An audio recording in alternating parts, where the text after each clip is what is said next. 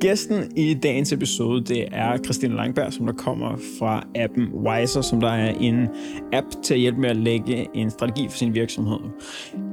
Christina kommer fra en baggrund i IT og så på allerførste hånd, hvordan det er, at det er svært at drive en virksomhed eller en afdeling, uden at have den rette strategi. Så hun gik i gang med at udvikle den her app, eller den her, den her software, hvor det er, at de hjælper med at finde ud af, hvad er din strategi, og hvordan sætter du den strategi sammen med deciderede initiativer i din virksomhed, og hvordan holder du så op med det løbende. Og ikke bare med, at vi lige snakker lidt om hendes app. Hoveddelen af snakken i dag går altså på, hvordan lægger du den rette strategi, hvordan eksekverer du på den strategi, og hvordan kommunikerer du den strategi. Så nyd dagens episode med Christina.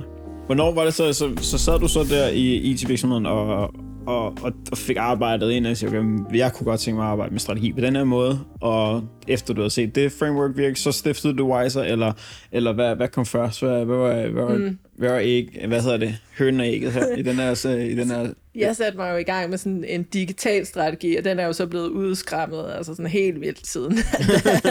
så jeg gik i gang med sådan en, og indså jo hurtigt, at den var jo overhovedet ikke altså den var jo ikke på tværs, den var jo isoleret til IT-afdelingen. Ja. Og det virker ikke. det er derfor, folk ikke kan lide digitale strategier, fordi IT-afdelingen kan ikke lave en digital strategi. Det, er en virksomhedsstrategi. Hvorfor kan de ikke lave en... Uh, lave en det er jo, fordi det er jo digitalt. så implementerer du bare et stykke software, men den er ikke nødvendigvis særlig strategisk. Den er ah. bare, du ved, du putter noget ind, der kommer noget ud. Men du har ikke forstået kundens behov, Øh, du har ikke forstået forretningsbehov nødvendigvis. Øh, der er rigtig mange behov, du misser. Øh, medarbejdernes behov kan du også ja. misse, fordi en klassisk IT-afdeling har ikke fokus på mennesker. De har fokus på IT. Ja. Og det virker men det virker måske ikke. Altså, vi har alle sammen prøvet skattesystemer. Det er sådan tydeligt... Uh...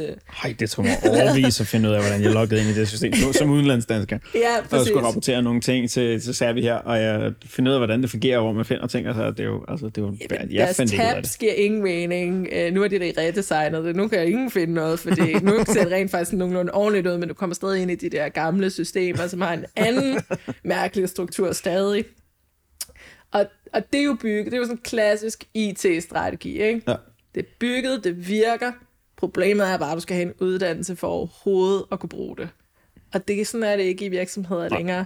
Den her nye digitale native generation er faktisk ikke så native, som folk går og tror. For de er vant til interfaces, der virker. Der bare virker, ja. Ikke det der, vi sidder og med nogle gange, hvor man sidder og klikker rundt, og så man så lidt, by chance rammer man måske noget, der er sådan, det her skal jeg bruge. Ja. Øhm, og jeg, jeg kunne ikke se for mig, hvordan, altså, hvordan den generation, eller min egen generation, skulle sidde og arbejde på den der måde, som vi gør med strategier i dag, som er ekstremt analog. Den er meget lidt kommunikerende, øh, og man søger sjældent særlig meget input øh, så holder man de der town halls, eller ja, ja. hvad det er, de lige nu hedder. det har et skiftet sådan lidt udtryk. Øhm, men det bliver bare meget statisk. Ja, Og så meget. bliver strategier sådan en treårsplan. Altså sådan en, uh, nu ligger vi en plan, og, og så kører vi med den. og nu ved jeg ikke, hvem, altså nu er vi alle sammen lige igennem de sidste små to år. Der er jo ingen planer. der er ingen planer, der overlever næste år. Nej, præcis, og nu har det så været lidt ekstremt, men jeg tror ikke, vi kommer til at se en fremtid, hvor at den er ekstremt statisk heller. Altså, ting går langsommere, end vi forestiller os, men der sker stadig ændringer. Arbejdsmarkedet er lige nu ret, ret voldsomt for ja. folk. De skifter, så du kan ikke du kan ikke lave en plan på baggrund af en medarbejder, for eksempel. Præcis. Så du kan risikere, at de ikke er der om en måned, fordi de har fundet noget andet at lave. Præcis. Så stiftede du, du Wiser. Ja. Hvorfor, hvor, hvorfor gå ud og gøre det selv? Hvorfor, hvorfor, øh, hvorfor lave noget, som det var, at efter, efter arbejdet, i, i, arbejdet op i, i corporate miljø, ud at starte egen virksomhed? Jeg tror, jeg stod lidt der, hvor man tænker, okay, men nu skal jeg enten fortsætte i det her niveau, altså så ligesom bare arbejde mig videre op inden for for Indtil du ramte en eller anden grænse på et eller andet tidspunkt. Ja, det kunne man jo fortsætte med, og det er der dejligt mange penge i. Eller man kunne vælge at gøre noget helt andet. Jeg tror, jeg havde sådan lidt sådan en, jeg, kunne ikke, jeg kan ikke forestille mig at blive ved med at gøre det her på den her måde. Jeg har også lyst til, at det, jeg skulle gøre, kunne have en eller anden form for impact på noget. Jeg følte ikke, at jeg bidrog med sådan helt vildt meget. Altså, jeg har prøvet at gøre det så godt for mine medarbejdere som overhovedet muligt, men, men igen, jeg følte ikke rigtig, at jeg rykkede ved noget. Og det må jeg måske sådan lidt, altså, se mig, måske ud rykke ved helt vildt meget. Men jeg havde bare... verden. Ja, jeg havde bare den der sådan indre urge til at gøre noget, som var anderledes. Eller som kunne ændre ved noget. Og nu havde jeg lige siddet i den situation, hvor jeg synes ikke, at de strategier, der blev lavet, de kom ud, og ja, det var jo noget, der havde fulgt mig alle årene. Det var ikke sådan, det var ikke noget nyt. Vi har jo været i det også som medarbejdere, det er alle medarbejdere jo i. Ja. Alle ledere er i det, alle medarbejdere, alle der egentlig er med i en organisation, er jo med i det her, øh, som hedder strategi. Og jeg synes også, det er noget af det, som kan tage os videre, fordi i strategi ligger jo grøn omstilling, der ligger bedre arbejdspladser, der ligger bedre arbejdsmiljø. Øh, der ligger rigtig mange ting. Så får man styr på det, og kan man implementere det, så alt i alt skulle man jo gerne få en, sådan, sådan, en bedre hverdag og et bedre liv. Ja. Uh, ikke at jeg tror, at en strategi sådan en til en fikser det, men det kan være et af de parametre, som, som gør noget bedre. Hvordan øh, nu har jeg været igennem sådan det her med, at uh, hvorfor du valgte navnet øh, uh, Wiser, det var ikke... Uh, det var, hvad det er. Det er præcis, det, det, det er præcis, hvad det er. Men hvad er sådan, hvis, hvis du sådan skal se, på, se tilbage på, på egen virksomhedsdrift, øh, hvad, hvad er nogle af de største learnings, du har lavet øh, igennem tiden med, med Wiser? Altså, først og fremmest så det her med, at, at øh, man bare starter. Altså, man tager beslutningen, man starter bare. Jeg tror, samtlige, jeg har læst, siger, lad være med at gøre det. uh, don't quit your day job kind of ja, thing. Ja, lad være med at gøre det til at starte jeg tror, med. alle siger det. Og det var det, jeg gjorde. Ja. Men det var også sådan lidt... Jeg har siddet og tænkt over det efterfølgende, var sådan lidt, men, men jeg kunne heller ikke bare fortsætte det, jeg sad i, fordi jeg kunne ikke køre de to ting samtidig. Ja. Så det var lidt sådan en, mm, hvad skal man så gøre? Altså, hvor er det der in between? Men det in between havde nok været at gå ud og lave en lille konsulentforretning, som man så kunne have kørt ved siden af, for det tager mega lang tid ja. at lave sådan noget her. Fordi ja. man starter jo helt fra bunden. Du har ikke noget brand, du har ingenting. Øh, og det der med at bygge et salg op ja. På et produkt, du ikke har bygget endnu, det tager også lang tid. Det tager også lang tid, ja. Øh, så jeg tror, uh, sådan, jeg vil nok have haft en backup business, fordi det, man kan heller ikke bare gå ud og få investorer til at starte med. Uh, nu, altså, jeg tror, en af mine allerstørste learnings er at lade være med at læse mange af de der startup historier, der er derude. Ja.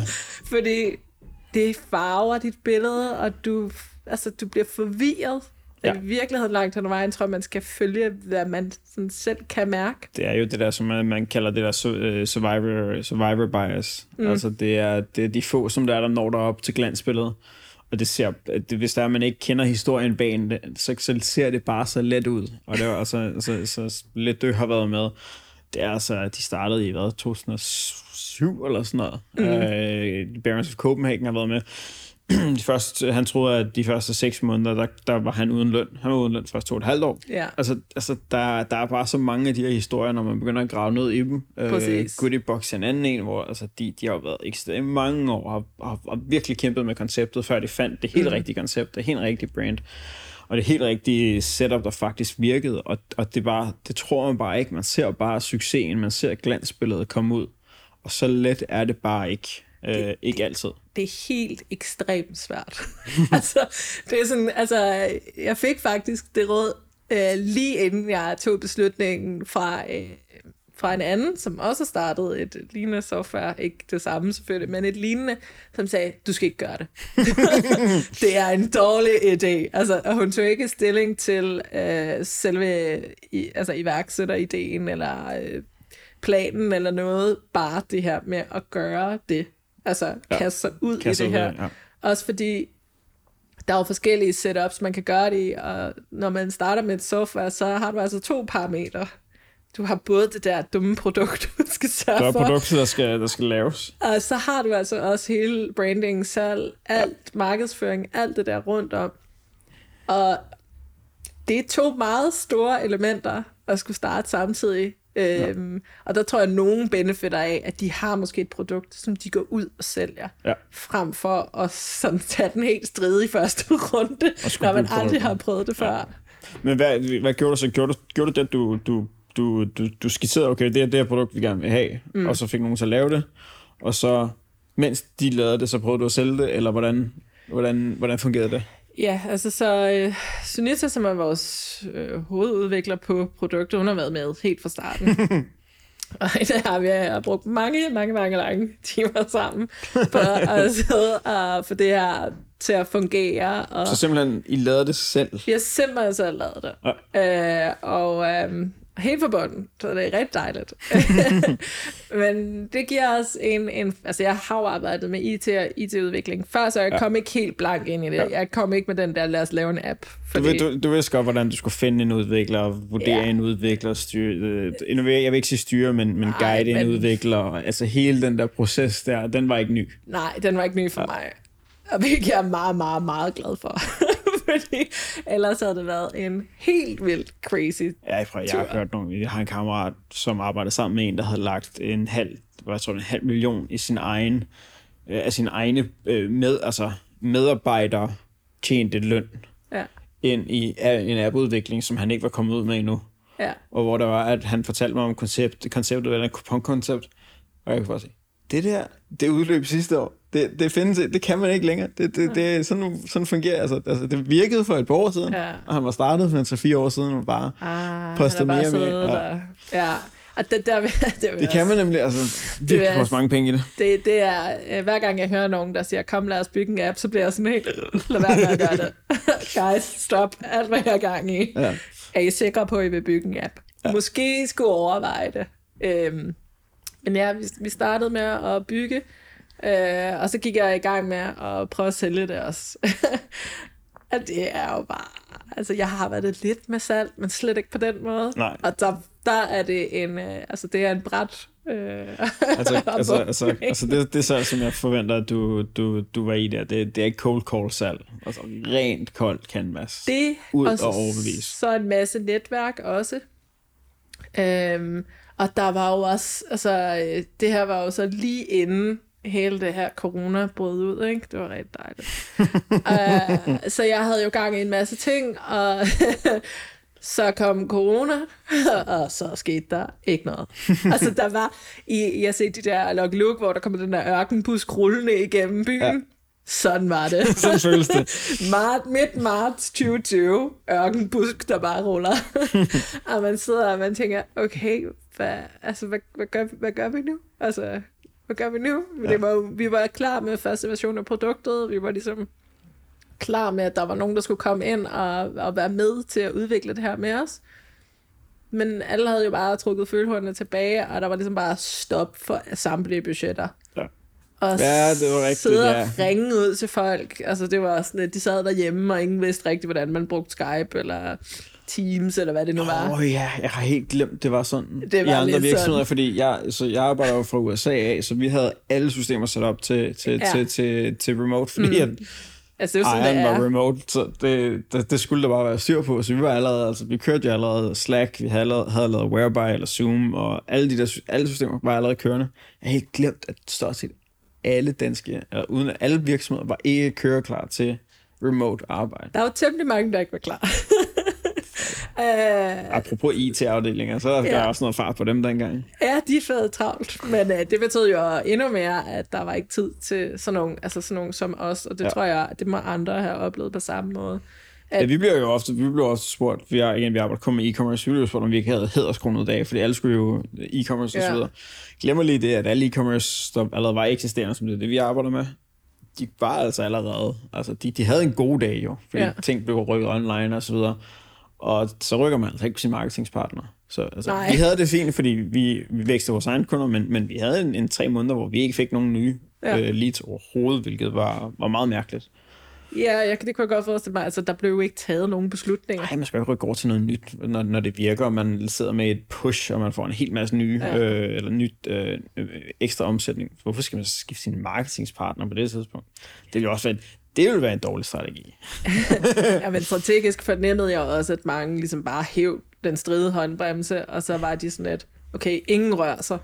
Ja. Du stå, altså sådan stoldansagtigt. Ja, lige Sidder du på stolen, så bare bliver siddende. For det er sådan en, lad os lige afvente og se, hvad der sker. Ja. Altså, hvad, hvad bliver det her til nu? Hvilket er en meget menneskelig reaktion, det her med, at okay, lad os stoppe op og lige assesse situationen, for det vi ved faktisk ikke, hvad, hvad det næste, der kommer til at blive, er. Ja. Og det var jo også sådan meget, hvis man kigger på change management, som også er noget af det, Wiser jo egentlig er. Det er jo både strategi, men det er jo også change management. Man kigger på change management, så er det helt normalt, at folk fryser i en situation, når der er krise. Ja. Altså, det gør de fleste, når de bliver ramt af chok, og den måde, man udmeldte det på, var meget sådan burning platform for at bruge sådan et af de der helt øh, standard strategiudtryk. Det var virkelig, hvis ikke vi gør noget nu, så falder vi i vandet. Ja, ja. Der er så, ikke noget... så må vi give slip på Bornholm. Ja, ja lidt ikke, ja. Så sætter, så sætter vi den. Og, og det kan man bare, altså det giver sådan et chok, og alle er ligesom sådan, okay, hvad gør vi nu? De fleste panikker jo i krisesituationer. Ja. Øh, altså, og bliver apatiske, og ved ikke, hvad de så skal gøre. Og det var lidt det, jeg synes, vi så. Øh, nu var vi jo i gang med at, ligesom overhovedet komme ind på markedet. Der var nogen, der overhovedet skulle kende os. Altså som i, hej, ved du, hvad vi laver? Det var der jo ingen, der vidste. Vi havde ikke bevist os selv på nogen tænkelig måde. Ja. Øhm, så vi var jo ikke top of mind. Øh. Hvordan tænker du, hvis, der, vi skal, hvis, hvis vi lige skal starte med nogle definitioner? Så ja. nu sagde du strategi, og du sagde change management. Hvordan, hvordan er din definition af strategi? Hvor, ja, hvis vi starter der. Ja, altså strategi er jo det her med at lægge en, en langsigtet og en kortsigtet plan. Mm. Men det er jo netop at kigge ud i fremtiden og så sige, okay, men hvor skal vi prøve at bevæge os hen af? Hvad forventer vi, der kommer til at ske for det område, vi arbejder med? Og hvad har vi egentlig lyst til, at der skal ske med det område, vi arbejder med? Ja. Så må man jo sammenholde trends, som man ser, eller trends, som man har en eller anden formodning om. Det kan være, man ikke ser dem endnu, hvis man er rigtig dygtig. øh, og så hvad man egentlig ønsker sig for virksomheden. Ja. Så hvad, hvad kan man godt tænke sig? Er, er det vigtigt, at vi har et overskud på 50 procent? eller er det vigtigere, at vi har en sund forretning, men måske man lægger mere vægt på glade medarbejdere, eller fire dages arbejdsuge, eller hvad det nu kan være. Er det sjovt? Ja. Er det et, ens parameter? For jeg ser, at det skifter meget i øjeblikket. Der kommer mange flere visioner for, hvordan man som virksomhed kan være. Hvor ikke lidt i gamle dage var det måske lidt mere sådan gazellepris eller et eller andet andet øh, høj omsætningstal var ligesom KPI'et øh, for, for de her virksomheder. Ja. Jeg har en pet, jeg har en sådan pet peeve med den der gazellepris der. Jeg har været i virksomheder, hvor vi, vi, vækstet rigtig hurtigt, og vi, vi vækster fint, især vi havde vi, 70% vækst sidste år, hvilket var mere end hvad vi havde strategisk valgt vækst med, og vi kan også godt se det i, hvor meget vi faktisk var nødt til at handle sidste år, at det var for meget. Vi har haft en meget stabil sagt 50% over år. Det er det, vi gerne vil. Og vi ja. 12 millioner i omsætning sidste år. Dejligt. Øhm, lige under, altså 12, 9, 3, 1, så bliver joket med næsten 1 million om, om måneden, ikke også? Øhm, men den, hele den der tankegang med at få lagt en plan, mm. og vide, hvor man gerne vil hen, og så handle efter det, fordi altså, en af de ting, som jeg har set, øh, den, den tidligere virksomhed, som jeg stiftede, der, der, vi var næsten 10-15 mennesker på dag et. Okay, øhm, og så vi, vi blev 15 mennesker sidste år. Mm. Så jeg var lidt overrasket over at se, hvor mange ændringer der var, da vi gik fra 8 i 2020 til 15 mennesker i 2021, for jeg har, det, jeg har virkelig ikke prøvet det før. Så Nej. jeg var overrasket over, hvor meget vi faktisk har skulle arbejde ekstra med strategi, og hvor mm. meget den strategi skulle mere, gå mere i dybden, ja. end det var, da vi selvfølgelig i 2020 skulle sige, okay, det er her, vi gerne vil hen. Fordi det, du nævner der, er jo netop det andet element, der ligger i strategi. Det er at lave en plan. Ja. Øh, og strategi tenderer tit til ikke rigtig at få en plan. øh, det ser jeg i hvert fald rigtig, rigtig meget. Ja. Øh, at man laver kun det, som jeg nævnte før, med den her vision for, hvor vil man have.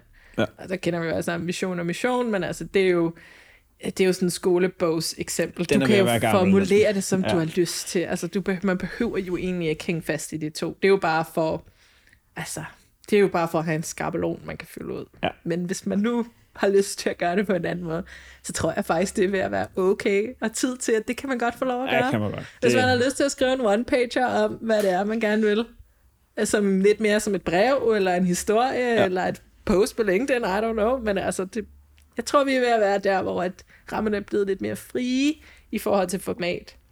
Ja. Og det er en ting, men den skal aspirere og ligesom skabe en eller anden form for sådan, okay, nu forstår jeg, hvad det er, jeg er med på for en rejse. Ja. Men så kommer alt det vigtige. Fordi så skal du så nemlig, som du også siger, så skal du sætte dig ned og tænke over, okay, hvad er det egentlig, jeg vil? Ja. Hvad, for, hvad kunne jeg godt tænke mig at opnå? Men hvordan vil jeg gerne opnå Hvordan gør man så det? For jeg synes, at det er en af de ting, som det er, at, at, at og det, det kommer til at lede til et spørgsmål, det her, men hele den her øvelse, som, som så nu har vi arbejdet med, med, med strategi og planlægning lige siden så vi startede, fordi at, at det har jeg arbejdet med før, så det lå meget naturligt. Men jeg så meget hurtigt, at, at den plan, jeg lagde for, eller en strategi, og så efterfølgende en plan, vi lagde, lagde for 2017 og 2018, lige det vi startede, den, den, den første var alt for kompliceret. For mm. jeg kom fra en større organisation, så, ah, så, ja. så, så, så, oh my god, vi skal vi have styr på Kæmpe hele. plan. Og det virkede bare dumt. Og der var mig og Philip, der sad i et lokal. Uh, så det, det virkede sådan lidt overkill. Så det dræbte vi sådan lidt hurtigt igen, og fik bare lavet, okay, vi vil gerne vækste med meget, altså virkelig one-pager-agtigt mm. noget. Uh, måske one-paragraph-agtigt ja. noget.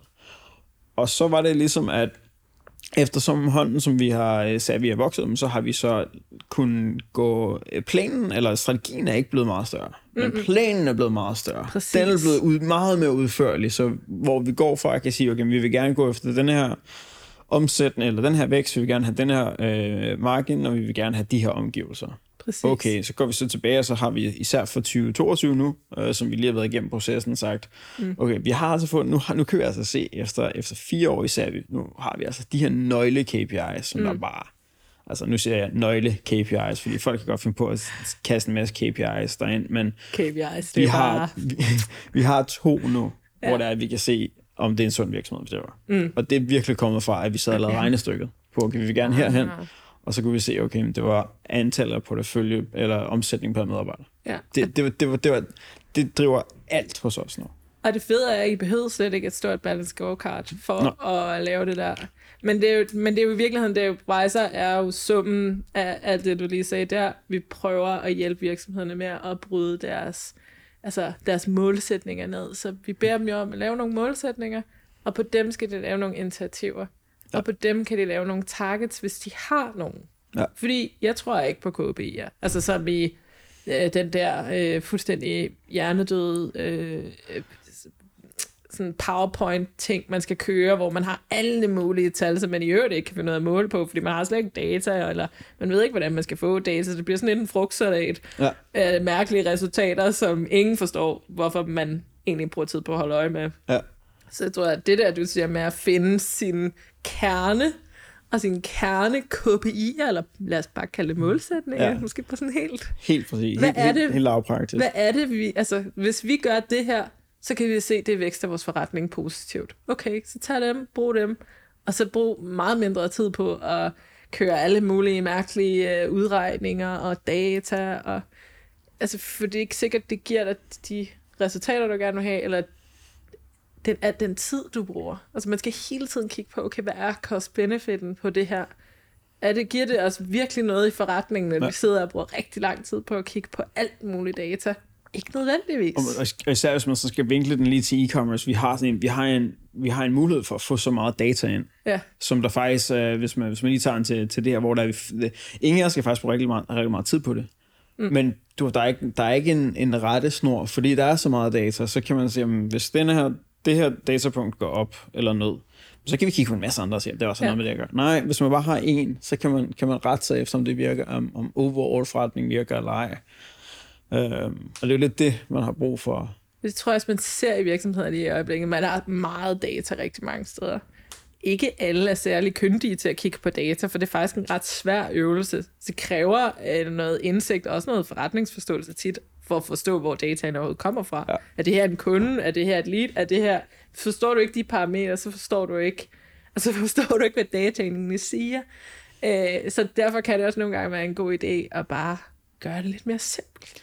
Jeg kan huske, jeg læste en, uh, læste en, en biografi af, øh, jeg kan ikke huske hans navn, men, men det var en, der, uh, en, en administrerende direktør, der blev sat ind i, uh, i Ford, mm hvor der var, at, at en af hans største initiativer, da han blev sat på, på topposten, det var at simplificere hele, hele direktionsgangens øh, rapportering. Ja. Så når de satte sig ned, Godt nok i PowerPoint. Ja, jo. Men du man må PowerPoint. også godt bruge PowerPoint. Det er jo ikke sådan, at uh, PowerPoint er helt ude. Men han satte uh, her ind, og så sagde han, I skal bare sætte uh, uh, grøn, gul eller rød ind, ja. når I rapporterer. Mm. Og det, det er det eneste. Ja. Og, og de havde været så vant til at, at rapportere ind på, på at, at man ikke måtte sige noget var dårligt. Så at han blev bare ved med at bare lade den køre. Og sådan, okay, de kom altid til grønne tal og grønne, og, men deres, altså, grønne sådan, projekter, grønne tal. Men overall var forretningen, kør forretningen helvedes det. Altså, ja. kør slet ikke. Ja. Og så var det først sådan efter, hvad jeg tror, 8 uger eller sådan noget, var der en, en, af, en af de andre sådan, afdelingsledere, der kom ind, og så så det går ikke særlig godt i min afdeling, så smider der et rødt tal på den første, efter ja. sådan 8 uger af sådan direktionsgang, som du havde den på. Og så alle så, da det kom frem til det slide med det røde, mm og så sidder ham der, direktøren i baggrunden bare, Now we can find out what's wrong. Now we can start fixing it. Men det er helt almindelig menneskelig adfærd, og det er også derfor, at altså, når jeg snakker med altså, folk om, okay, hvad skal man læse, altså bøger og alle sådan nogle ting, så er der alle de her ledelsesbøger, og der er nogle af dem, der er helt fine, det er slet ikke det. Ja. Der er masser af fine ledelsesbøger, men der er også bare meget, hvor at det er lidt det samme, der bare bliver gentaget på en ny måde. Ja. Altså, jeg, jeg vil sige, hver gang jeg bliver spurgt, hvad man sådan skal læse, så tænker jeg meget mere i, altså, i menneskelig psykologi, end jeg tænker i, i, okay, så kan man lave den her øh, modelformat. Øh, så var der en, han stillede sig op på en mælkekasse, og så sagde han det her. Og så blev de alle sammen sindssygt inspireret. Og så prøver alle at kopiere det og lave sådan nogle talks, eller sådan en eller anden power-tale. Det er bare sjældent det, der sådan egentlig giver ja. en langsigtet effekt giver dem meget bedre effekt at forstå ens medarbejdere eller andre mennesker helt generelt, altså hvordan fungerer mennesker. Øhm, fordi jeg forstår jo godt, hvorfor de andre ikke kom med alle deres røde tal. Ikke? De ville jo ikke lide nogen, der var dumme, Præcis. eller de ville jo ikke, det er der ingen af os, der vil. Altså, hvis man nogensinde har prøvet at snuble over en uh, kantsten ude på gaden, hvordan reagerer du så? Jeg bliver meget rød i hovedet. De fleste forsøger at lade som om det ikke skete. uh, og sådan er det også i, i forretning eller i andre henseender af livet. Alle forsøger ligesom at redde den der lidt kiksede situation. Uh, og det gør vi nogle gange på en lidt uhensigtsmæssig måde. Ja. Fordi det er sådan, vi fungerer. Så nu er en af de ting, som, øh, som jeg, jeg gerne vil huske mig selv på, at, at vi skulle tale om i dag, det er, det er de her, det er de her strategi-klichéer. Ja. øh, fordi du, øh, du, du, skrev, du har skrevet på din LinkedIn sådan meget tidligt, uh, no B-hacks, ja. uh, som der var det her Jim Collins koncept med big, hairy, audacious goals. Ja. Uh, og det går lige hjertet på en, som der er, der har læst alle Jim Collins' bøger, og faktisk synes, rigtig mange af dem har nogle rigtig gode koncepter. Øhm, ja. Så jeg går ikke ud fra, at det er direkte konceptet, du, du er enig men den der lingo der, den der one-page strategy, B-hacks, uh, yeah. right people on the bus, hele den der, altså formularagtigt noget. Øhm, men hvad for nogle klichéer er der derude, hvis du selv skulle, skulle pege på nogle? Altså, jeg, jeg har selv engang skrevet en uh, opgave på CBS omkring uh, Jim Collins, så det er ikke, fordi jeg ikke kan lide ham. Og jeg synes, han har rigtig mange fine pointer. Ja. Men, men jeg kan ikke særlig godt lide det der med, at man sætter de der helt crazy mål. Ja. Fordi det er sådan lidt sådan en... Jeg ved godt, at der er alt det her med, kan du sige det højt, så kan du også få det til at ske. Og det er jo ikke fordi, at det er heller ikke helt forkert, for kan du sådan forestille dig det, ja. så kan du finde ud af at arbejde der, derhen. Ja. Problemet med de der kæmpe mål er bare, at de færreste kan formulere dem ordentligt. og to, øh, alle de andre forstår dem ikke. Ja. Altså, de er simpelthen kommunikationswise slet ikke gode nok. Men det er også øh, noget med, at det der er for langt fra, altså, altså, altså hvis, hvis vi skulle lave et, øh, et, et Big Harry Audacious Goal her i, i Servi om, at vi skal være, øh, vi skal være verdens bedste marketings- og konsulenterhus for alle og alt. Altså, hvad skal det? Ja, skal men, være, skal være men hvad ser alle. du så for det, når du siger det? Altså, det er jo så langt fra, hvor det er, at vi, vi er i dag. Ja. Øh, men så hvad, hvem kan forholde sig til det her? Præcis. Hvad, altså, du mangler nogle actions på det. Ja. Hvad er din action for at komme derhen? Og det er jo, altså, igen, det er jo det, jeg prøver virkelig hele tiden at arbejde med hvordan får man actions på alle de her visioner. Fordi jeg synes, det er fedt, at man har masser af idéer og visioner, og at man kan se nye ting, og man gerne vil noget, og man vil lave om på noget.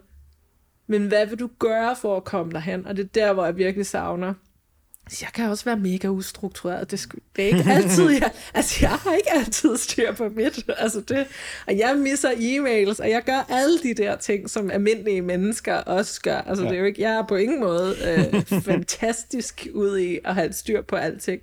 Langt fra, faktisk. øh, men jeg synes bare, at vi bør øve os alle sammen i, og det gælder, tror jeg, altså folk er jo faktisk, hvor mange mennesker, der er rigtig dygtige til det i deres privatliv. Ja at sætte actions på hele tiden. Nu kan man, hvad er det, vi vil gøre? Men på en eller anden måde spiller det ikke over i forretning.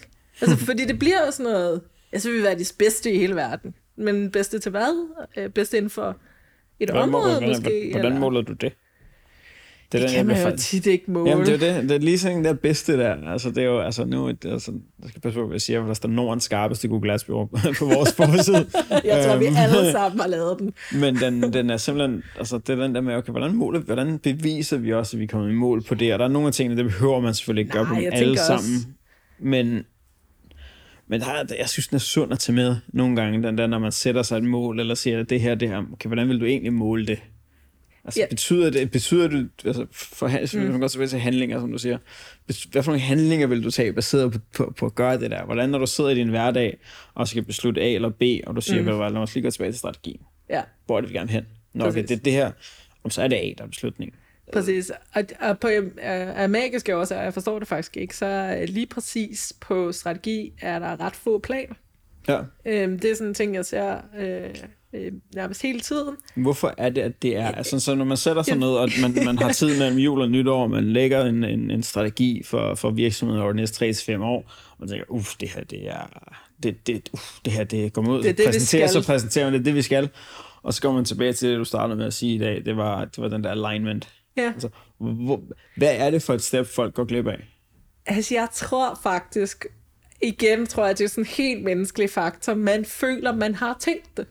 Altså du ved, jeg tror vi alle sammen har gjort det her, og ledere gør det endnu mere end almindelige ja. øh, mennesker. Jeg tænker også, forældre gør det sikkert også en masse, hvor at man føler, man har givet en besked.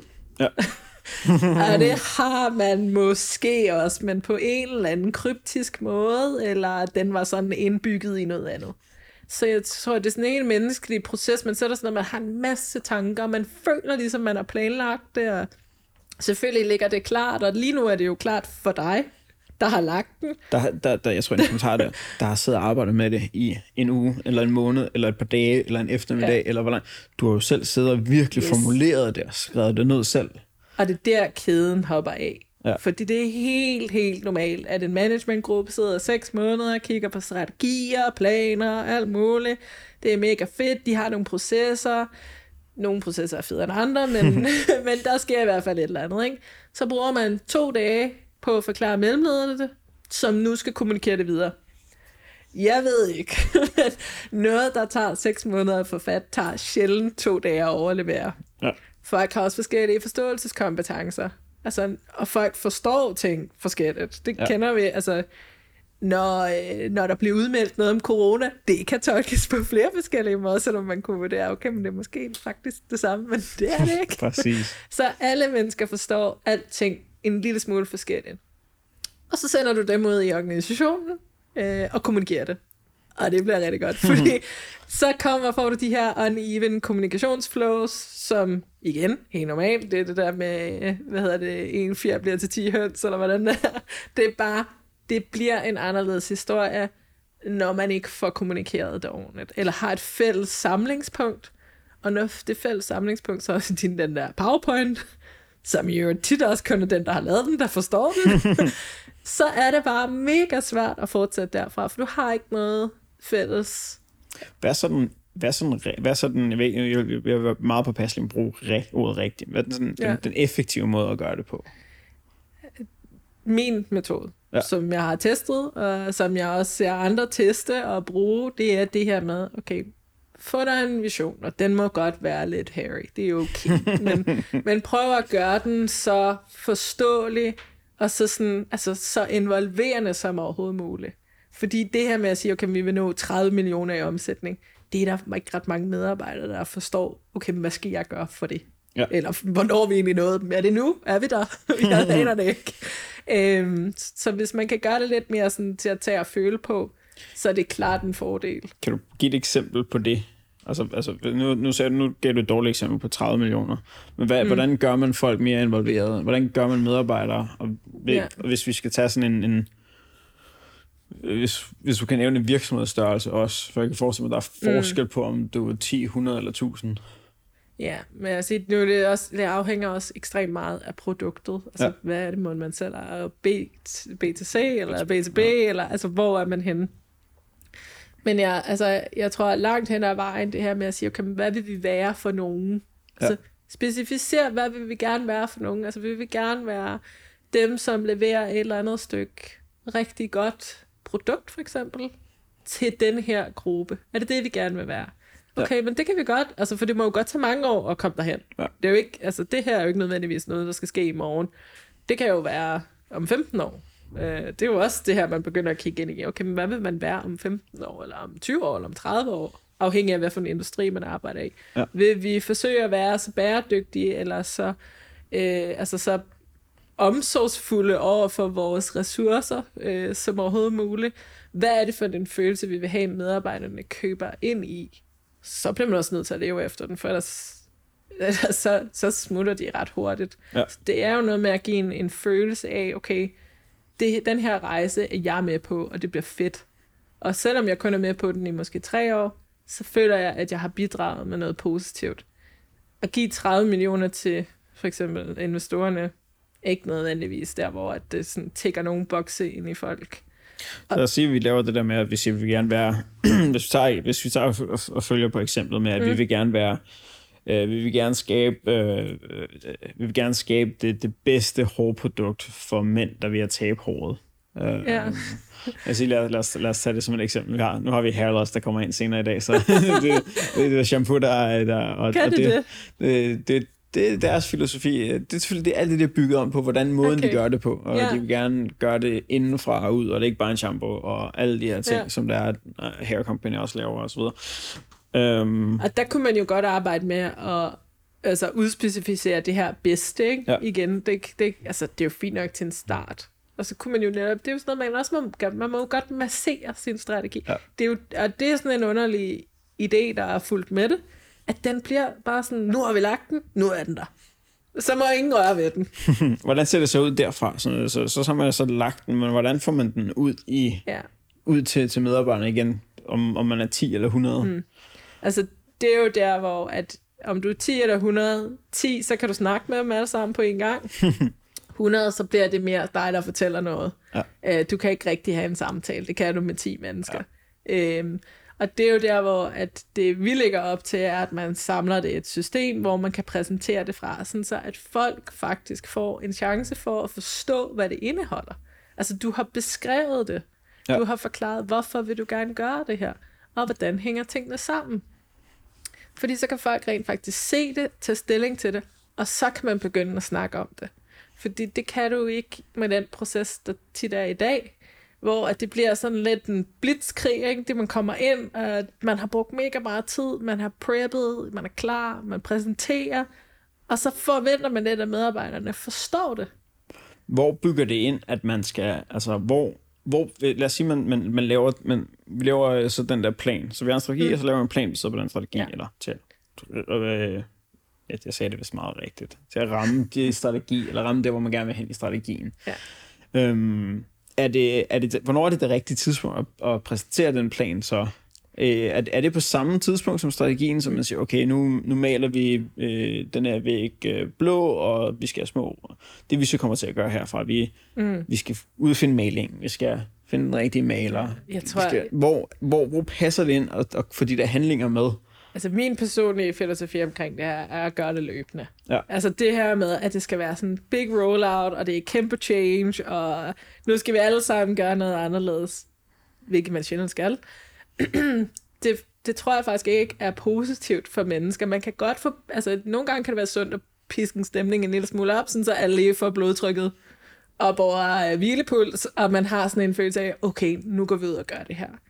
Men det der med, at det bliver sådan noget, nu skal alt ændre sig, øh, vent og se, der kommer en masse ændringer, vi sender noget på mail, øh, vi har malet en væg blå. Øh, jeg tror egentlig ikke, mennesker trænger til det. altså, jeg ved ikke, det, det bliver sådan lidt for show-agtigt. Ja. Så mit forslag er generelt, at man, selvfølgelig skal man sætte sig ned og tænke sig om. Det er klart, du skal ikke gå ud og sige alt muligt, og så gør du det ikke, det, ja. fordi det bliver også noget råd. Men sæt sig ned, og så ligesom starte med at udrulle det, du kan udrulle, og så måske gemme noget til lidt senere, men også få indarbejdet i din organisation, at strategi er en dynamisk proces. Altså, er der noget, som man har lagt i planen, som ikke sker, så det er okay. Fordi det er sådan, strategi er. Altså, det sker ikke bare nødvendigvis. Hvordan, øh. hvordan passer det ind med hensyn til at sætte ind, sådan så at... Øh, hvor ofte skal man, hvor ofte skal man kigge på det? Fordi jeg, jeg, jeg, kan, jeg har jo selv prøvet nogle gange fra, fra vores side af, ja. hvor der er, at så, så lægger vi en, vi en strategi for, for, øh, nu har vi sådan en langtidsstrategi, men lægger vi strategi for året, mm. og så kommer jeg sådan seks måneder hen, og så, åh oh, nej, jeg har ikke kigget på den i seks måneder. Ja. De handlinger, vi også har lavet undervejs, ja. passer de til? Så ja. hvad er en god kadence for at, at genbesøge den, genfortælle den, mm. genopholde de initiativer, man laver, om det også pladser til planen? Hvordan, ja. hvad, hvad er en god kadence? Hvad er, en god, hvad er et godt framework for det? Altså, jeg anbefaler jo en, en gang hver 14. dag. hver 14. dag? men, jeg er afsindig langt væk ja, fra hver 14. Det, dag. men det er, øh, ved du hvad, det er også, øh, det er jo det værste, ikke? Fordi man gør jo ikke nødvendigvis det, man siger, man bør gøre, vel? Det er jo to forskellige ting. Ja, ja. Øh, og det gælder jo ikke for mig. Nej, men hvad hedder det? Det er egentlig, fordi jeg har, nu har jeg, jeg har gået og testet lidt forskelligt. Ja. Og jeg kan bare se, at særligt når jeg bruger et system, du kan bruge hver andet system, men jeg arbejder jo på at bygge et, der er tilpasset til at kunne håndtere strategi. Den involvering, at du får de updates om, hvad sker der nu? Du forstår, hvor er du henne? Du begynder at måle på nogle ting, og den hjælper dig med de processer, så du ikke skal gøre det manuelt længere. Men det her med at gå ind og kigge, okay, men, men har vi egentlig de der ting? Okay, er det det, vi arbejder på? Ja, nej. Okay, fint. Så er du videre. Det tager en halv time.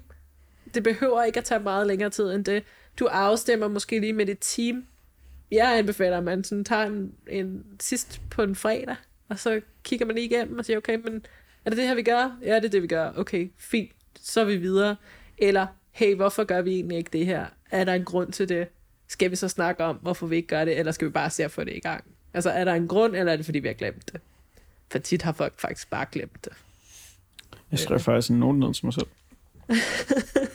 men, men tit handler det om, at man ikke bliver mindet om det. Ja. Øh, og det er det her, i ledelse taler man meget om accountability. ja. og det vil man meget gerne, gerne have, at medarbejderne har. Ja, ja, ja, ja. ja. Uh, problemet er jo, at det bør man jo som leder også have. Ja.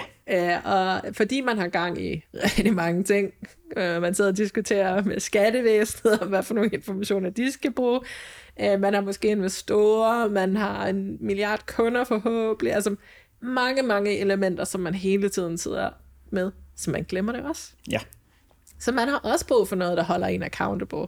Fordi du bliver for eksempel ikke holdt accountable hele tiden. Altså, jeg ved ikke, hvem du skal svare til. Nej, der er ikke, jeg skal ikke svare til nogen. Jeg skal svare til mig selv, når jeg bliver sur på mig selv, om uh, hver en gang om måneden over, at jeg har misset et eller andet.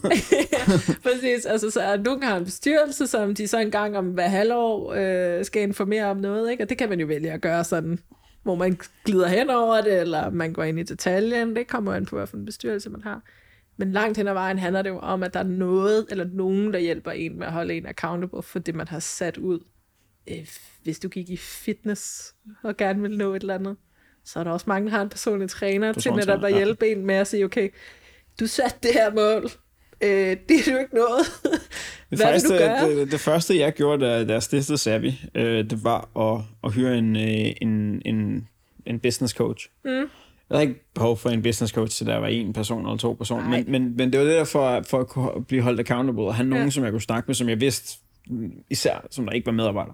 Ja. Så man har brug for, når man er, når man er solo, solo founder, så har man brug for at snakke om nogle ting, og det hvor jeg kunne bare sige, åh oh, nej, hvis, jeg, hvis, hvis medarbejderne blev outlettet, for at jeg skulle sidde og være bekymret, eller tale om, at det her er en god idé, og det her er en god idé. Og nogle gange har man også bare brug for at få det ned på papir og snakke ja. tingene ud med en eller anden. Og det var det, uh, Jamie, Jamie Masters der, uh, det var det, hun gjorde de første to år, sagde vi. Ja. Og det var super gavnligt. Men det er virkelig gavnligt. Hvis ikke man øh, har finanserne til en business coach, så skal man finde sådan en rigtig god ven, yeah. som, eller en eks-kollega, eller et eller andet, nogen, som forstår forretning, For det er ikke din mor. Hun kan ikke. Men mindre hun er en eller anden super Ja, jamen, det, duper, det, det, det kan da godt være. Men det er bare, det, de vil altid give sådan nogle omsorgsfulde råd. Ja. Og det er ikke altid det, du faktisk har brug for. Du har brug for sådan en, okay, du har den og den problemstilling, hvor du gør sådan og sådan og sådan, har du overvejet det og det og det. Og så må du tilbage og tænke dig om. Og jeg håber jo, at øh, på sigt, så bliver Wiser jo, så bliver jo den der, der holder dig lidt i hånden som leder, men også lidt som medarbejder på et senere tidspunkt, fordi de går også tit at være forvirret over, hvor den der virksomhed, de har sat sig i, hvor skal den egentlig hen? Jeg tror, jeg tror når, jeg, når jeg sådan og tænker tilbage på, på initiativer, i, især vi i vores kunders virksomheder, i de, de advisory boards, jeg har været med i, en af de ting, som der er, at, at jeg tænker, at, at sådan et værktøj som, som Wiser virkelig kan hjælpe med, det er, det er en struktur omkring, mm. selvfølgelig omkring strategilægningen, men den der, den der ongoing, at det her initiativ, det her initiativ, det passer til denne her del af strategien, og det er derfor, vi gør det. Hvor ofte skal man opdatere sig på det, og hele tiden sige, okay, men hvor mange, hvor mange initiativer her i år har vi egentlig, der matcher ja. Til den her strategi, versus som der ikke er, ja, versus der ikke matcher strategien, når vi faktisk sidder og kigger tilbage på det. Betyder altså, betyder ikke, at alle de initiativer, man laver, skal være 100% alignet med den strategi. Nej, Men hvis man sidder tilbage og kigger tilbage på de initiativer, man har lagt ind hver kvartal på året, så kan det måske være en god idé, at de er alignet, og så får man mest ud af det. Altså, jeg har mange sjove processer, hvor vi sidder og kigger på planer, der allerede er lagt, og så kigger man på uh, for eksempel sådan noget som de initiativer, der er lavet, og så prøver vi at finde et sted, de kan bo. Ja. Altså, hvad for et mål passer det til? Det er sådan med lidt uh, pusle. Og så er man sådan, hvad med den der, den passer overhovedet ikke, den er ingen steder, den Ja. er bare sådan, den kører bare selv. Og så er faktisk sådan, ja, men den er nok heller ikke rigtig relevant i virkeligheden. Det er og en skide god idé. Det er en skide god idé. Det passer bare ikke til det, vi faktisk burde gøre. Jeg tror, alle, der nogensinde har lavet en forretning, arbejdet i en forretning, set en forretning, øh, været i nærheden af en forretning, har tænkt, ville det ikke være en mega god idé, hvis vi gjorde sådan og sådan? Ja. Og der er en milliard grunde til, at det er en god idé, og der er også en milliard grunde til, at det er en dårlig idé. Fordi det kan, der kan være så mange parametre, der spiller ind på, hvorfor det er rigtigt eller forkert i det pågældende tidspunkt. Og nogle gange er det bare forkert, fordi timingen ikke er rigtig. Ja. Altså, der er andre ting, der bare er så meget vigtigere, end den der geniale, altså, hvorfor har de ikke lavet en i blå? Og så er man sådan lidt, ja, den, det kommer ikke nogen Selvfølgelig skal blå. egentlig blå. Og det er der, man kan gå lidt død, ikke? Det der, altså det der hav, du kan bade i. Det er fedt, men du bliver nødt til at begrænse det til sådan et, et område af det. Hvad med hensyn til, når man, hvis, øh, nu vi snakket lidt om, øh, at, at at sætte en strategi er vigtigt, at, at sætte nogle målsætninger er vigtige, at det er endnu vigtigere at planlægge ud fra det. Det, Ja. det er vigtigt at gentage sig selv med hensyn til den strategi, som der man, man lægger. Ja. Der er jo den gode gamle management-regel, der hedder, øh, once you've repeated yourself to the point of wanting to throw up, then you need to, then it's just starting to scratch the surface. Ja. Det, det, det, jeg, jeg, jeg har personligt meget svært ved det, for jeg kan næsten ikke gentage mig selv. Men Nej. det kan man jo lære, ikke også? Um, men vi, så vi har været igennem alle de ting. Hvad så med selve det at lave en strategi? Mm. Selve processen for de der seks måneder, de der to Ja. uger, den der weekend getaway i en øde hytte Ja, i ja, Sverige, ja, Øhm, eller 10 minutter, ikke 10 minutter, men en fredag eftermiddag, en torsdag eftermiddag. Ja. Øhm, hvordan, hvordan, hvordan ser den ud? Hvordan, får man, hvordan kommer man frem til, at man, man sætter sig ned og man skal lægge en strategi, og så man kommer væk fra, om det er en dag, eller en mm. uge, eller en måned senere, kommer man så ud og siger, okay, det her, var, det her er faktisk en god strategi. Hvad er nogle af de bedste med sådan, metoder eller frameworks til at komme, komme den vej igennem? Et, så tror jeg igen, man skal kigge på, hvem er man? Altså den gruppe der, der skal gøre det. Ja. Altså, nu kan man jo have personlighedstyper, eller, men er, er man en sådan en god mixet gruppe, eller er man meget ens? Ja. er man meget ens, så vil man nok tendere til at have den, det samme behov, ikke? Altså er det sådan flok introverte øh, typer, som egentlig bare helst gerne vil sidde og lave en plan hver for sig, og så lige kigge på hinanden og være sådan, ja, den er god, den er dårlig, så gør det sådan her. Så skal man måske gå efter det, fordi hvis man prøver at lave sådan en super duper udadvendt, øh, ekstrovert, øh, havde klatre i træer ting. Jeg fik sådan Silicon Valley, øh, den der serie der. Ja. Ja. Øh, jeg om du set den. jeg kan ikke helt. Ja, jeg ja. magter det ikke. Nej, min kone begyndte at se den, og jeg, jeg må nødt til at forklare, at jeg kan ikke se den. Nej, Øhm, det kan det, jeg det, der, er for mange, der er for mange klichéer, som der Ja. faktisk er sådan semi-rigtige, Ja. men hvor de lige er em- Ja, jeg embellished nødt lidt, lidt ekstra. Men det som det er, at, at øh, det minder mig 100% om dem. Ja. Det der too high, hvor det går, og lad os... Øh, ej, har du set? Nej.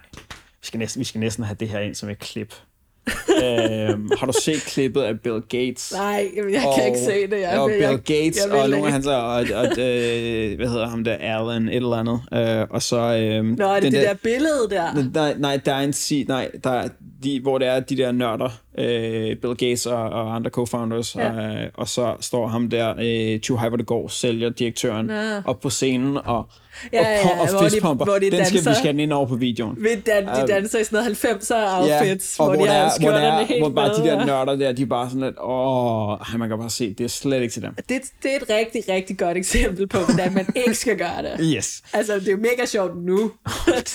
men, øh, men, men igen, så sætter man tit folk i sådan en mærkelig situation, hvor de skal prøve at være noget, de ikke er. Så jeg vil, altså min klare anbefaling, og det gælder alt, hvad man gør. Ja kigge på, hvem det er, det er til. det gælder jo i alle livets aspekter, ikke? Og så kan man miste og skyde over målet, eller gætte galt, eller... Men mere den der at have intentionen om ikke at lave noget til dig selv. Ja. og det gør CEOs tenderende meget. De laver noget, de synes vil være fedt. Eller de tror, at de andre synes, det er fedt. Og så bliver det tit sådan lidt pistolsælgeragtigt, fordi CEOs er, er øh, jo historisk meget øh, røde, hvis man vil bruge sådan noget i deres personlighed, øh, og tit også ekstroverte, og så gør de det, som de tror, i stedet for lige at spørge folk. Og det, altså, jeg, vil jeg, har aldrig ikke... været, jeg har aldrig været sådan noget mere grænseoverskridende som en dag i White Shark, da vi skulle lave, øh, da vi havde et, et retreat og skulle lave øh, strategilægning. Og jeg har aldrig følt, jeg har aldrig følt mig så værdiløs i hele mit liv. Fordi det var bare sådan lidt, okay, jeg må oh. sige noget. Jeg sad jo som, som, som en af tre partnere, og sad med medarbejdere tre niveauer længere noget og skal prøve at lægge en strategi, og jeg kan jo ikke, altså, jeg skulle slet ikke have været der. Nej. Altså, fordi siger jeg én ting, så siger alle det samme. Mm. Så er der måske en, der tør at sige noget andet.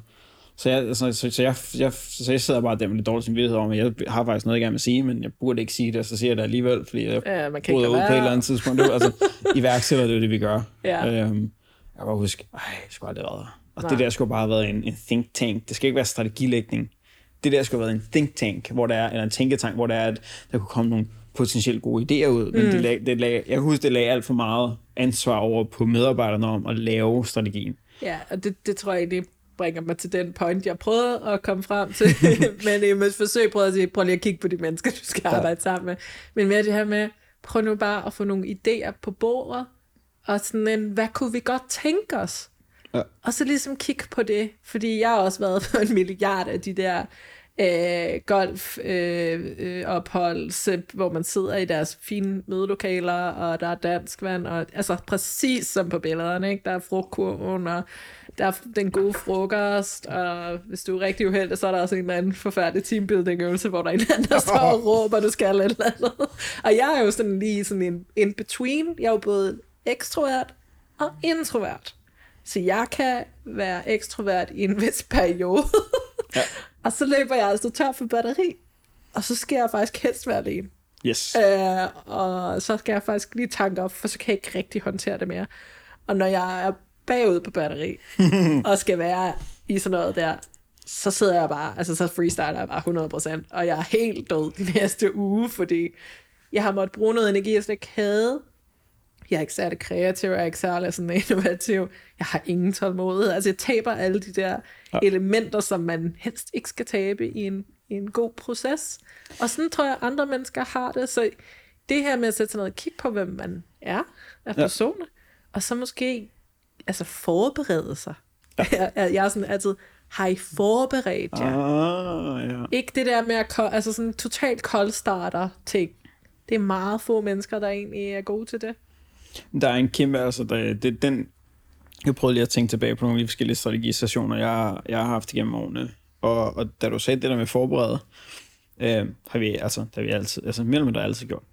Mm. Det der med, med at komme forberedt til det, så man ja. har siddet og gjort sådan nogle tanker, og man ikke sidder i øjeblikket og skal prøve at finde på et eller andet svar på et eller andet, hvor det er, at man sidder og fik man lige nok til frokost eller til morgenmad, ja. og er, er ens kaffeniveau det samme som det er, at, at det faktisk burde være i den situation, og har man lige fået en sms fra, øh, fra, fra en eller anden, som man skal koncentrere sig om. Ja. Det, det, jeg tror, det er vigtigt, den der med at, at kunne forberede sig. Så hvis man lægger sådan en strategilægning der, hvis man skal prøve at give dem nogle sådan idéer til, hvordan det skal gøres, så find formater, der virker for jer. Ja, om præcis. Det, om det er at om, om det er at lave, altså der er organisationer derude, nu virker det ikke til, at det er din, eller det er slet ikke min, men hvor det er, at de der to Hyper, det går slags workshops, kan, kan virke rigtig godt. Men ja. bare kig på det, de personer, som du har. Um, de bedste, jeg kan huske, den, den bedste strategistation, som jeg har haft, øh, som der ikke var særlig relateret, det var, det var, det var helt, det var, vi var tre mennesker, vores bestyrelsesformand, mm. ude på stranden i en weekend. Ja, med sangria klokken 11 om morgenen. Og jeg og... tror også bare, at nogle gange, så skal man lade være med at kamuflere de der strategiting, altså, eller de der events som strategiting, altså måske bare sige, okay, vi tager en weekend, vi lærer lige hinanden at kende, bare en lille smule bedre, så vi kan have en anden type af kommunikation, og så er det nemmere at have idéer frem og tilbage, fordi det er jo også tit det, man måske mangler. Altså, ja. man har ikke den der fortrolighed, og det kræver det altså en lille smule, når man skal skal være sådan lidt ud af boksen. Jeg hedder egentlig det udtryk ud af boksen. Hvad fanden, og i øvrigt, hvad er det for en boks, jeg skal ud af?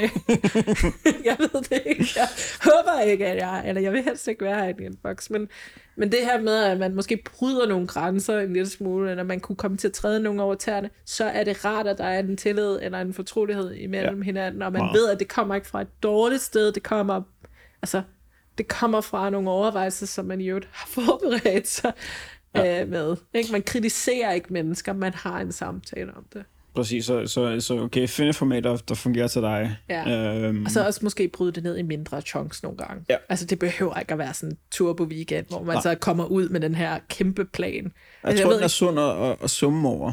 Det er ja. når, når man er færdig med, med sessionen, Øh, den der med, at, at, at, altså, jeg føler, at der skal være et pres på et eller andet tidspunkt til at beslutte sig. Det er fint men, nok. Men, men den der med lige at have en, en uge eller en måned, eller hvornår man lige, hvor meget tid man nu har til lige at sunde sig, til lige at kunne, kunne, kunne gå hjem, sove, ja. gå i bad næste morgen, og sunde, så få en kop kaffe og tænke, nå, nej, den del giver da heller ikke mening, for har du tænkt på det her? Ja, øh, præcis. Eller så, hvad med de her folk i øvrigt? Og vi kan jo egentlig slet ikke rekruttere de der mennesker, som vi lige har siddet og fundet på, vi skal ja. købe, fordi de, de findes ikke, eller, ja. øh, eller det har vi ikke budget til, eller whatever det nu kan være. Men, men jeg tror helt klart, kig på, på de der mennesker, og så bryde det op accordingly. Ja. Og så også det, det her med, mindre sessioner kan måske også gøre det, og så måske den, den store session til sidst. Ja. Det kan være der, hvor man låser... Hvor man siger, nu skal vi, nu skal vi beslutte os. Ja, så låser man sit, sit overordnede format. Men jeg, jeg ser også bare tit, at så låser man hele formatet. Ja. Ikke bare det overordnede, men hele formatet. Så det er sådan, at det her er planen de næste fem år, og ingen rører ved den. Det, det synes jeg er lidt en skam, fordi hvor meget, planen, hvor meget planen skal, lad os, lad os sige, man sidder i en virksomhed på, på, på 25 mennesker, og mm. man, er, man har fem større afdelinger, eller fem lige store afdelinger, mm. bare for at gøre det super let det her. Hvor, hvor skal planen ligge? Skal det være på det der, skal det være op på, øh, når jeg siger planen, sådan der dine handlingspunkter, mm. skal det ligges i strategistationen med, øh, hvad jeg sige, direktørerne og afdelingslederne, eller skal afdelingslederne have lov til at gå ud og så sige, okay, det er de her planer, vi nu arbejder sammen med, med vores altså direct reports, som det er, vi så mm. rapporterer tilbage til, det er det her, vi gerne vil gå. Hvor, hvor ligger de steps henne? Altså, helt ærligt, så synes jeg, at fra for eksempel 25 og op til de 100, så bør ledelsen koncentrere sig om målsætningerne. Ja. Og alt, hvad der så hedder initiativer, det kan de have en holdning til det er ikke sikkert, det er dem, der skal beslutte det, fordi det er ikke altid, det kan det være i nogle tilfælde, og der ja. må man jo så lige lave en vurdering, ikke? Ja. Altså sådan, vil man sælge virksomhed, så kan det godt være, at man selv skal beslutte, hvad det er for nogle initiativer, der skal være. Men er det, har det måske noget med medarbejderne at gøre? Har du nogen, der sidder med noget HR eller lignende? Ja. Prøv lige at spørge dem. Lad være med at sige, at vi skal have et nyt uh, bordfodboldbord, fordi det er det, de synes, der er det fedeste.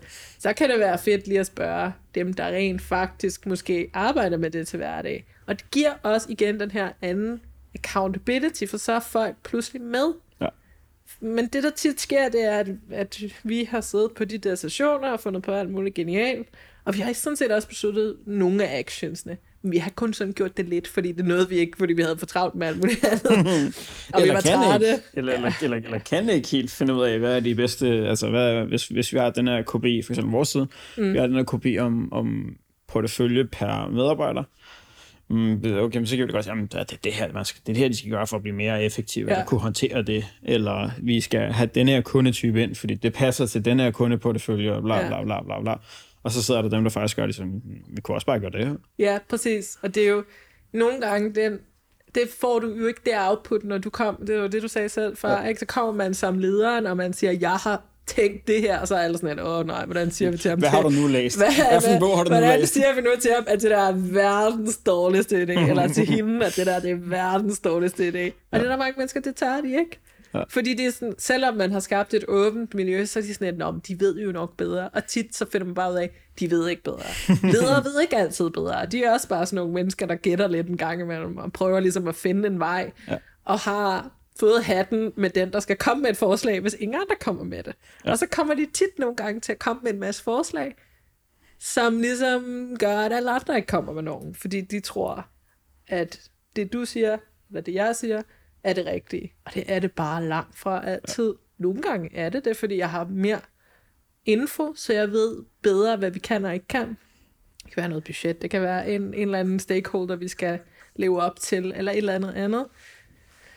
Men man misser også dialogen, fordi man allerede er kommet med det der meget specifikke forslag. Så jeg, jeg synes, i så høj grad, man overhovedet kan, så skal man tage sine målsætninger, så skal man gå ud, og så skal man snakke med dem, der rent ja. faktisk gør det. Så inden man simpelthen sætter handlinger på, det kan godt være, at man har nogle idéer til handlinger. Fint at have men, nogle idéer. Men, men, men så i hvert fald gå ud med nogle målsætninger, og så skabe et vakuum, som det er, at der kan blive suget nogle andre idéer ind. Ja. Og så kan man godt selv sidde og sige, okay, så har I overvejet den her? Nå, det, det var faktisk en god idé det kan vi faktisk godt tilføje til, eller erstatte en af de andre med denne her. Præcis, og det er tit der, hvor at jeg tror, at der løber, der løber lederne også lidt tør for batteri, ikke? fordi nu har de brugt alt krudtet på at ligesom komme op med, med den her plan, og så er det sådan, oh, jamen nu er vi også færdige.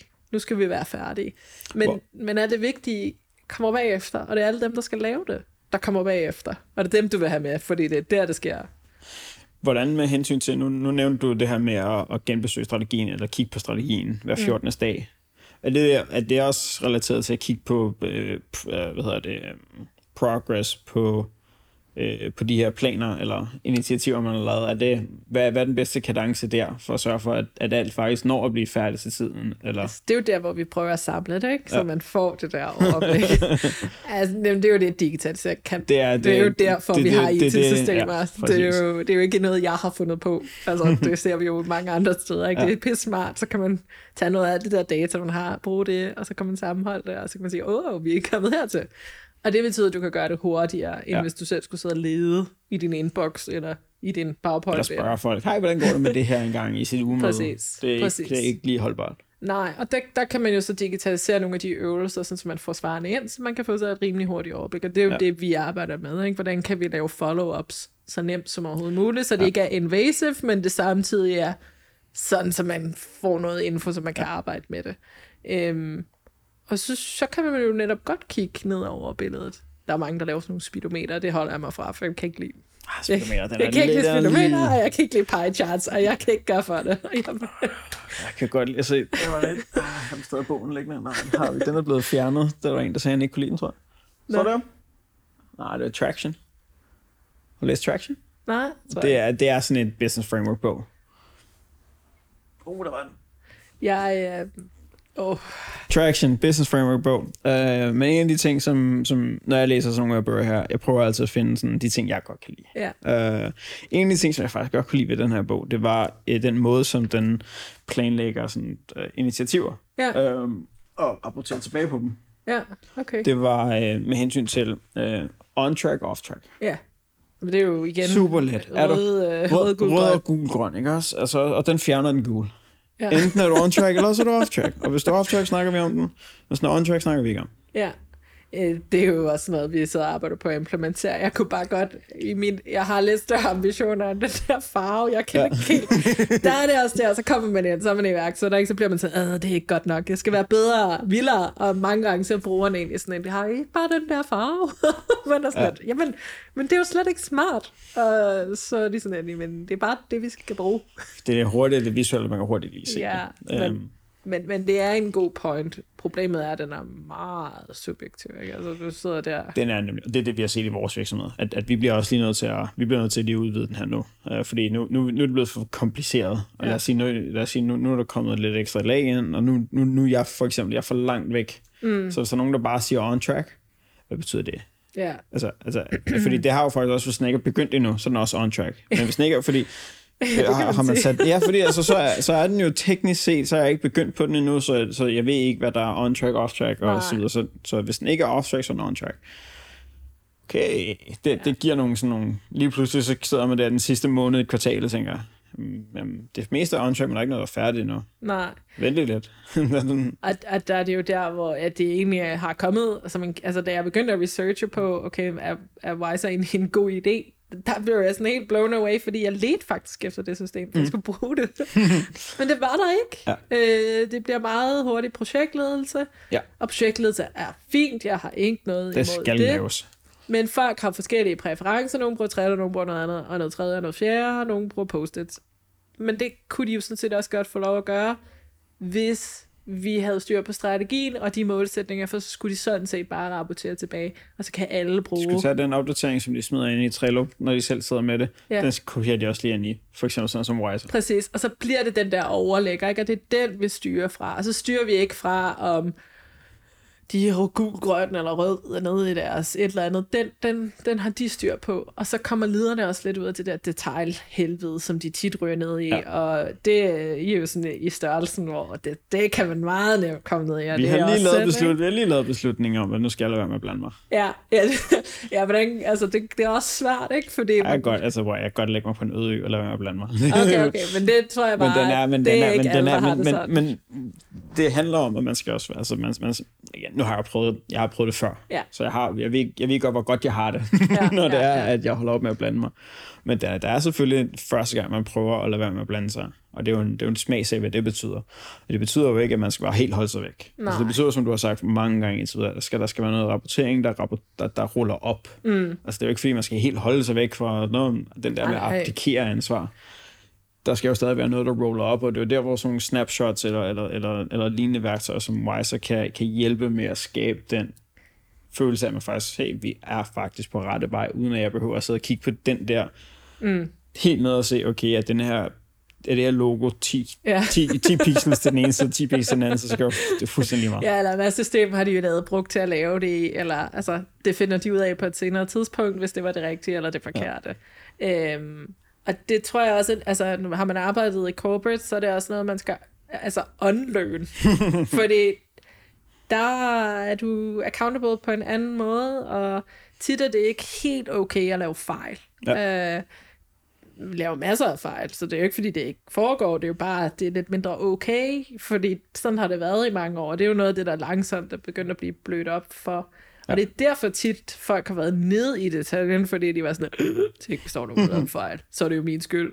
Så får jeg, så får jeg skæld ud. Så får du skæld ud.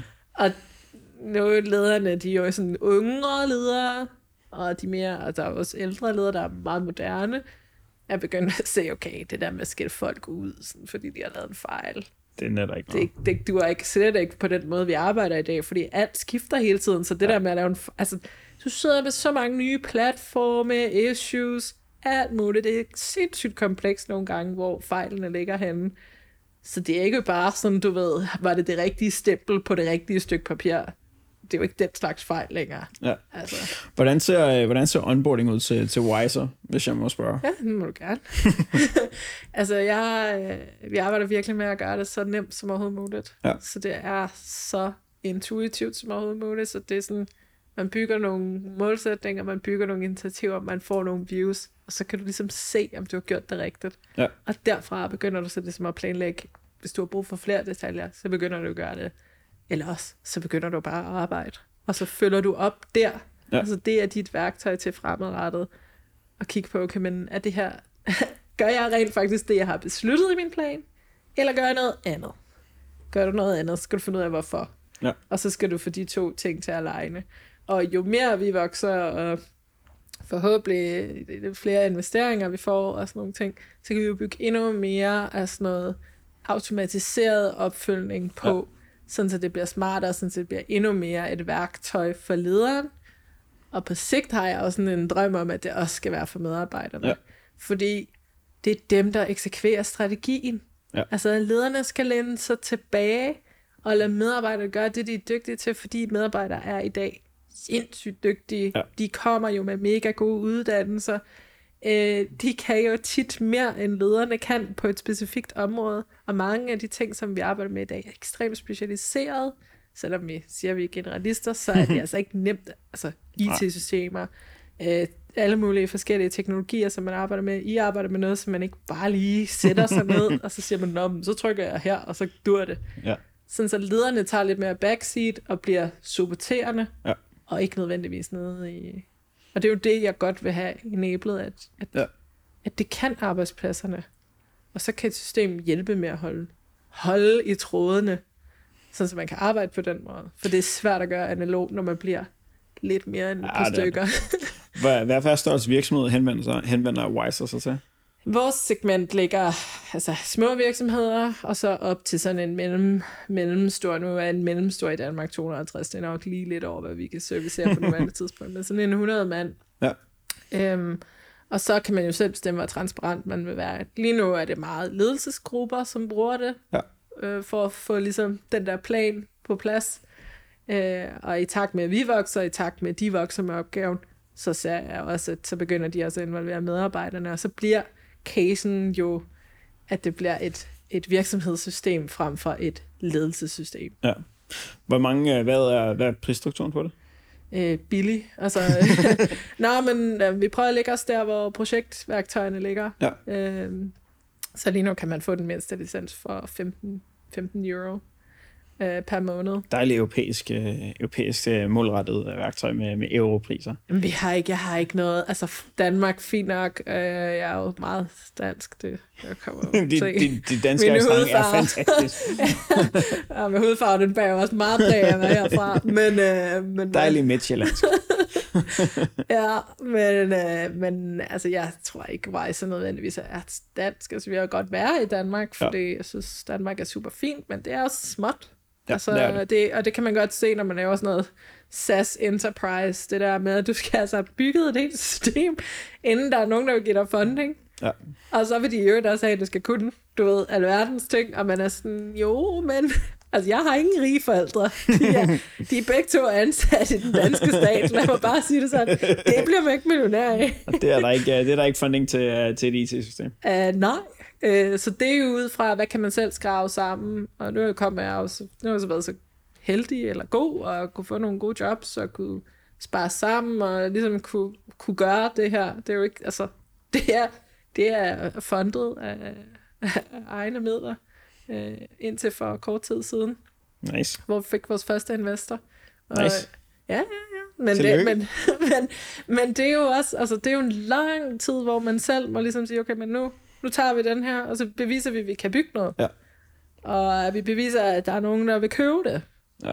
Men man kan jo ikke bygge alt det der mega fede, så man nej, sidder nej, der... Nej, man bliver nødt til at starte sted. Man vil så gerne lave alt muligt fedt. Jeg tror, jeg alle har, der nogensinde har arbejdet med noget gear. Ja, øh, nu ja det ved skal jeg godt, lækkert. at jeg er dame, men jeg kan altså også godt stadig godt lide, når tingene Startede en IT-afdeling for 15 år siden, så, er, så, så har du en hang til noget gear. Det, det skal du ikke. Præcis.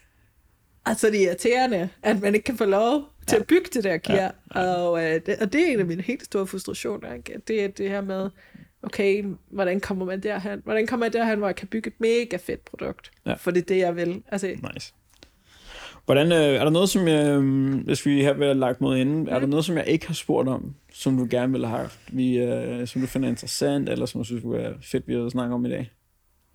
Nej, jeg synes faktisk, vi er kommet meget godt rundt om det. Kanon. Øh, jeg har en anbefaling, hvis man øh, vil læse noget, som er fedt. Øh, jeg læser ikke så mange bøger. jeg er simpelthen er åbenbart sådan en super native øh, øh, type. Ej, jeg ved det ikke. Jeg, jeg kan bedre lide at læse artikler, men der er det her website, der hedder Corporate Rebels, ja. som er et hollandsk konsulenthus, mm. eller et lille bureau.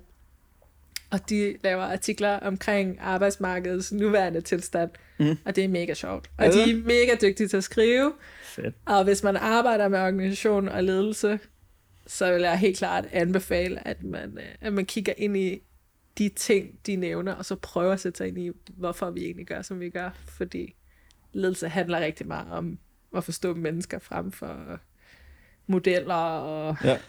KPI'er. Ah, spændende. Det vil jeg da prøve at tjekke ud. Ja, de er fede, og de er super seje. Det er sådan Kanon. et par unge gutter, der prøver at gøre det lidt anderledes.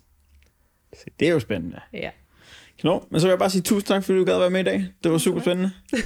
det var bare... Kanon.